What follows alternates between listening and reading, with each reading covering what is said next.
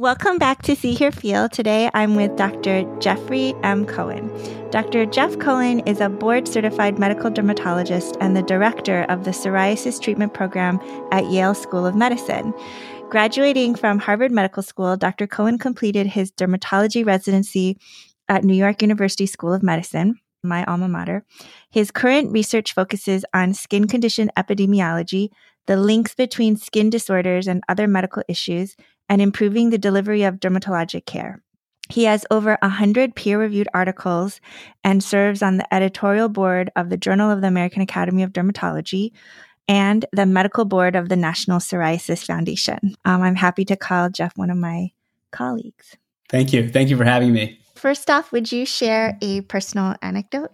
Absolutely. So, I think a good way for us to start is to explain how I became interested in mindfulness and cognitive biases and all the things that you know you spend time talking about on the podcast. My last year of medical school, a new elective called mindful medicine was offered and honestly without really knowing much about what it was, I decided that I would do that. And the two people that were leading the seminar were uh, Jerome Groopman, who's a New York Times best-selling author who writes a lot about cognitive biases, and Pamela Hartzband, another physician who also has a strong interest in these areas the seminar was really amazing. That really started my interest in all of this and has carried through to this day. That's cool. Sounds like such a fun course. It was great. So, can you talk about mindfulness in medicine? Yes. I think for everyone, the way that mindfulness plays out in their professional or personal lives can be a little bit different. I think the core of it is really allowing yourself some space to think about how you're thinking and do that in a somewhat critical way. Not to say that you should always think you're wrong or that you've always missed something, but to keep in the back of your mind that idea that there could be something you've missed. There could be something more that's there. There could be some error in the way that you're judging a situation. And that may not be because of you. It may be because of the interpersonal interaction you're having with somebody else. It may be because of what happened to you 10 minutes ago. It may be because you're hungry. There are many reasons why things may not flow as smoothly as they could in your mind. And so to me, I take that to remind myself that humility is key with patient interactions. Everybody comes in and they don't just bring their skin condition, they bring their kind of whole life background with them. And sometimes the way that they respond may not be what you would predict, or what they want may not be what you think they want, or their goal for treatment may not align with yours, being mindful and having a mindful approach to the interaction can really help navigate some of that when it comes up. I like that the patient comes with their whole experience behind them and their goals of treatment, for example, may not be the same as yours. Another question I have for you is any thoughts about emotional intelligence? Similar to, to what we've been talking about with mindfulness, emotional intelligence is also key. You can know as much as you want to know and you can be as good intellectually as you want to be.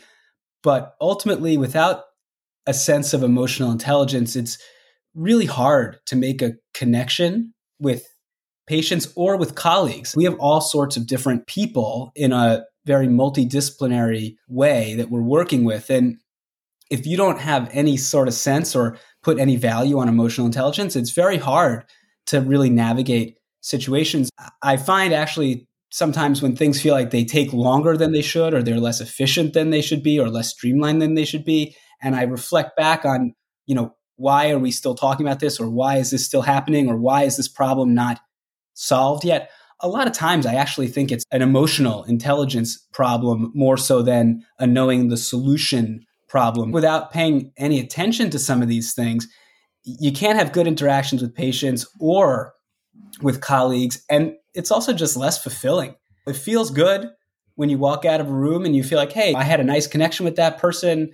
Some of the tips that you have in your book, like noting the eye color of someone, taking a deep breath when you walk in the room, some of these things can just help bring you down and have you be very present with someone. And in the end of the day, that feels good. It doesn't feel good, even if you give someone great advice, to feel like you were in and out like a zephyr. Even if you maybe solve the problem. And so I think the emotional intelligence end probably also fights a bit of burnout because not feeling fulfilled, not feeling like you did a good job, not feeling like you took the kind of care of someone that you would want to are among the contributors to burnout. I totally agree with what you said. I like how you put it that emotional intelligence probably helps combat burnout. How do you work on improving emotional intelligence? I, I think the most important, honest answer to that question is you, you really can't always prevent the disconnect. That may be because the issue at hand is actually quite challenging and difficult. Other times it can be because you are moving too quickly and you're not taking that time to check people's emotional pulse, so to speak. The key thing to me is approaching situations with a sense of open minded curiosity. Just try to feel it out. Is that person able to accommodate what you want at that moment? Are you asking the right person to do something? Does that person seem like they are willing and able to help at that time? Sometimes those things are, are very important, and it doesn't take a long time to do that. You can ask someone what you would always ask them. If you ask someone, Hi, how are you? or How's it going? Oftentimes, their response to that will give you a sense of their emotional valence at that time. I think that's the probably best, most practical way. You don't necessarily have time in your daily interaction, sit down with someone and have a cup of tea. It'd be nice, but you can't do it. So you have to try to come up with almost like system one ways of just trying to do like a quick pulse check on someone. You have ways that you've developed over time to get a sense like, what is going on with this person broadly, and then you can dive in and figure out what the details are to try to determine kind of their state of mind or their emotional state at the moment. It's coming back to mindful medicine that you are just mindfully aware also of what emotions might be there. Or I like how you put it, the emotional valence of the situation, and just being present enough to notice if someone does seem like they have a lot of things going on or not. Cause I think sometimes part of the problem is that, especially if I'm like stressed or frazzled about something, I don't even really notice what's going on with other people. So that's where then I can make mistakes. Based on your other answers, I have a sense of how you're going to answer this, but I might be wrong. How do you continuously improve? It's a good question. It is hard to always feel like you're improving, but you always hope that you are. Honestly, if, if you look at how anyone improves at anything, there are a few ways that they do that. There's a lot of social and behavioral science data suggesting that repetition is important. So if you want to be good at something, you practice it. That's key. If you want to improve, you keep practicing. You have to keep practicing. The other way is to think about how you're doing. And I think this is the part that people miss. They practice and practice, but they're not looking and saying, where did that not go? I was trying to do X. I didn't achieve X. I achieved Y. How do I get from Y to X? What is it that I did? What was the kind of root cause of not getting where I wanted to go and getting where I ended up? And there are lots of ways then to try to address that. If you can try to pinpoint factors, you can potentially look and say, okay, is there something about my environment that's causing a problem? Can I change that? Is there something about my mindset? Mindfulness is important for improvement. I think those are some of the keys. I'm certainly no expert in this, and sometimes I improve, sometimes I don't. You just got to do the best you can each day. Yeah. I think that's true for all of us, right? Going back to one of the things you said initially about mindful medicine and being mindful in practicing medicine or just living your life, that to think critically, maybe assume that you're wrong or that you missed something. So it's like assuming that there is a way to improve in that situation. I wasn't perfect. I didn't do it 100%. I think the bias and the drive of just human nature and human thinking is to think that we are right because somehow it's uncomfortable for us to always have to try to be better and improve. It's true. And if you're too focused on trying to improve in every way, that can be a little bit exhausting. Um, there are certain things that you really need to improve on. And, you know, people generally know what those things are. And those are the things that are worth exerting effort and trying to get better at and really trying to do that.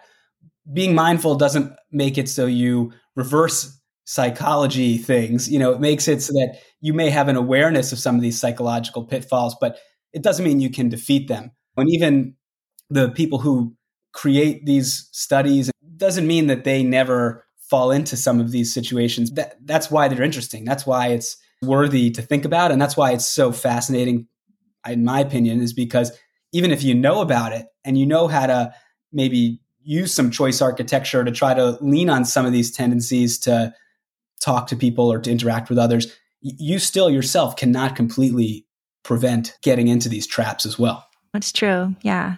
Cognitive biases are just so strong. I'm going to ask a different question. How do you balance the various responsibilities you have? Sometimes I don't know that I feel that I balance them as well as I could, but I think everybody has their own sort of way of doing things. I'm someone who often has a, a checklist. That's how I keep track of things. That way I know I'm not forgetting something important. I have always tried to prioritize when I could. There are things that need to get done right now, and there are things that don't need to get done right now. Try to prioritize and then allow yourself to focus on the things that you need to do right now, as opposed to allowing your mind to run to things that are not needed right now, can help with efficiency.